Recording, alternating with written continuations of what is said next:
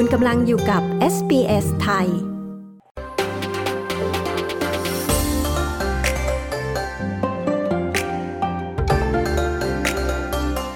คนจีนคนแรกที่เข้ามาตั้งรกรากในออสเตรเลีย เดินทางมาถึงเมื่อ 200 ปีก่อนหมักไซยิง ก่อร่างสร้างตัวเป็นเจ้าของโรงแรมในพื้นที่ตะวันตกของซิดนีย์และต้องขอบคุณนักประวัติศาสตร์ท้องถิ่น ที่ทำให้สามารถสืบย้อนประวัติศาสตร์ของเขาได้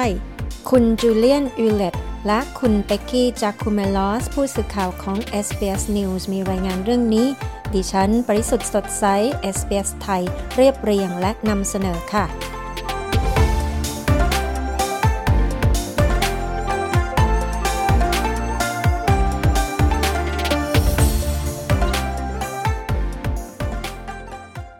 สมุดแห่งรัฐนิวเซาท์เวลส์มีสมบัติล้ำค่ามากมาย ในจำนวนนั้นคือจดหมายเหตุที่บันทึกข้อมูลเกี่ยวกับคนจีนคนแรก ที่มาตั้งรกรากในออสเตรเลีย นั่นคือในปี 1818มาร์กไซยิง เดินทางมาถึงจากกวางโจว เขาทำงานเป็นช่างไม้ก่อน แล้วจากนั้นก็ได้เป็นเจ้าของโรงแรมขนาดเล็กหลายแห่ง ชื่อของเขาถูกเปลี่ยนเป็นภาษาอังกฤษว่าจอห์นชายิง ซึ่งระบุชัดเจนในเอกสารสัมมโนประชากร และชื่อผู้ถือครองอสังหาริมทรัพย์ คุณแอนนี่ทองจากหอสมุดแห่งรัฐนิวเซาท์เวลส์นำเอกสารเหล่านี้บางส่วนมาเปิดเผย So what I have for you here today is a box of papers relating to my Sai Yung and so we'll open this one up and inside we have a few bundles of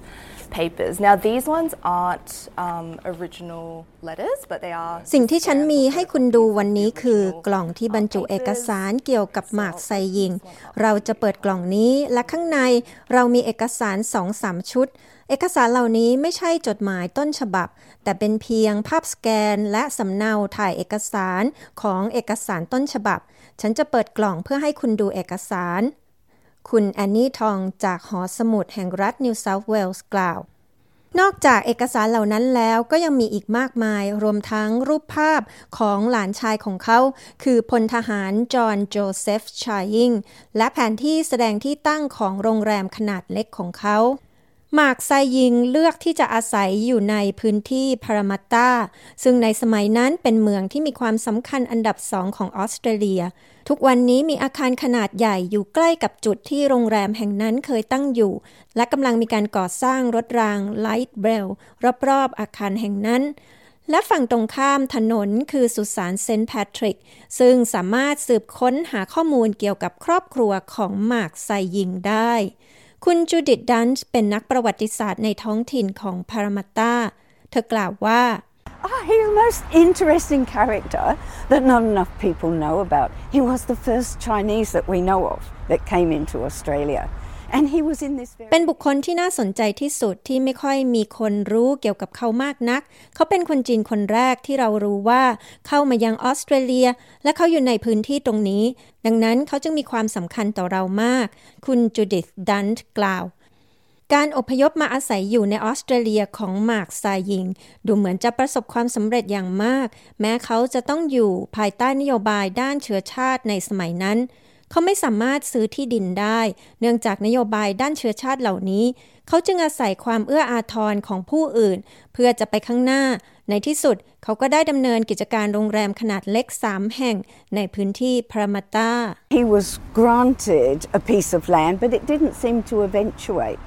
He wasn't really meant to hold land because he was considered an alien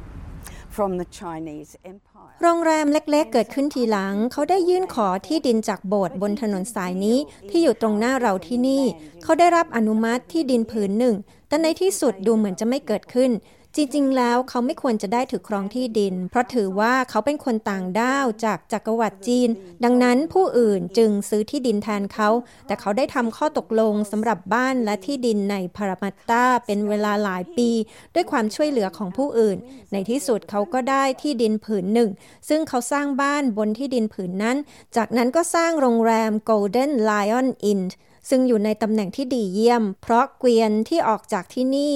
จะไปยังวินเซอร์ ซึ่งเป็นพื้นที่เพาะปลูกอาหาร ดังนั้นจึงมีการจราจรที่ขับข้างแม้แต่ในตอนนั้น คุณดันต์นักประวัติศาสตร์กล่าวนอกจากความสำเร็จในฐานะนักธุรกิจแล้ว หมากไซยิงก็ไม่เคยขาดผู้หญิงที่มาชอบพอเขา He's the first Chinese man. He looks different. He speaks differently. Maybe he also dressed differently.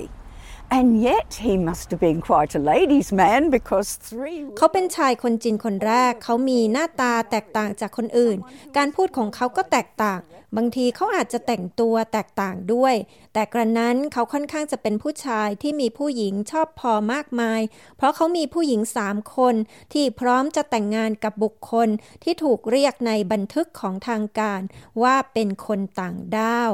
คุณดันช์กล่าว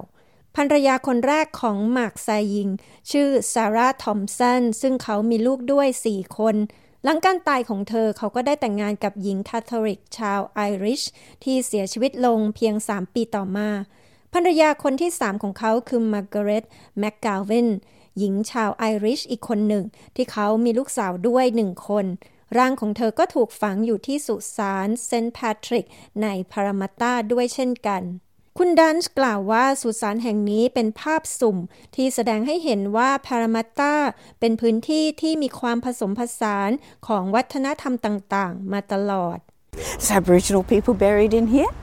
Um, this is a very multicultural cemetery. Yeah. So we have the early Italian migrants. มีชาวอบอริจินถูกฝังอยู่ที่นี่ นี่คือสุสานที่มีความหลากหลายทางวัฒนธรรม เราจึงมีผู้อพยพชาวอิตาลีในยุคแรกๆ เรามีชาวจีน เรามีชาวอบอริจิน เรามีชาวสวิสเชื้อสายฝรั่งเศส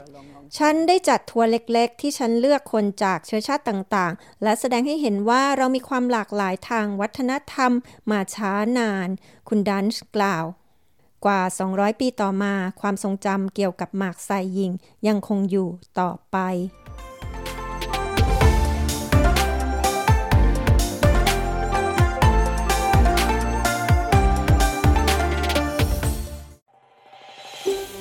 ต้องการฟังเรื่องราวน่าสนใจแบบนี้อีกใช่ไหม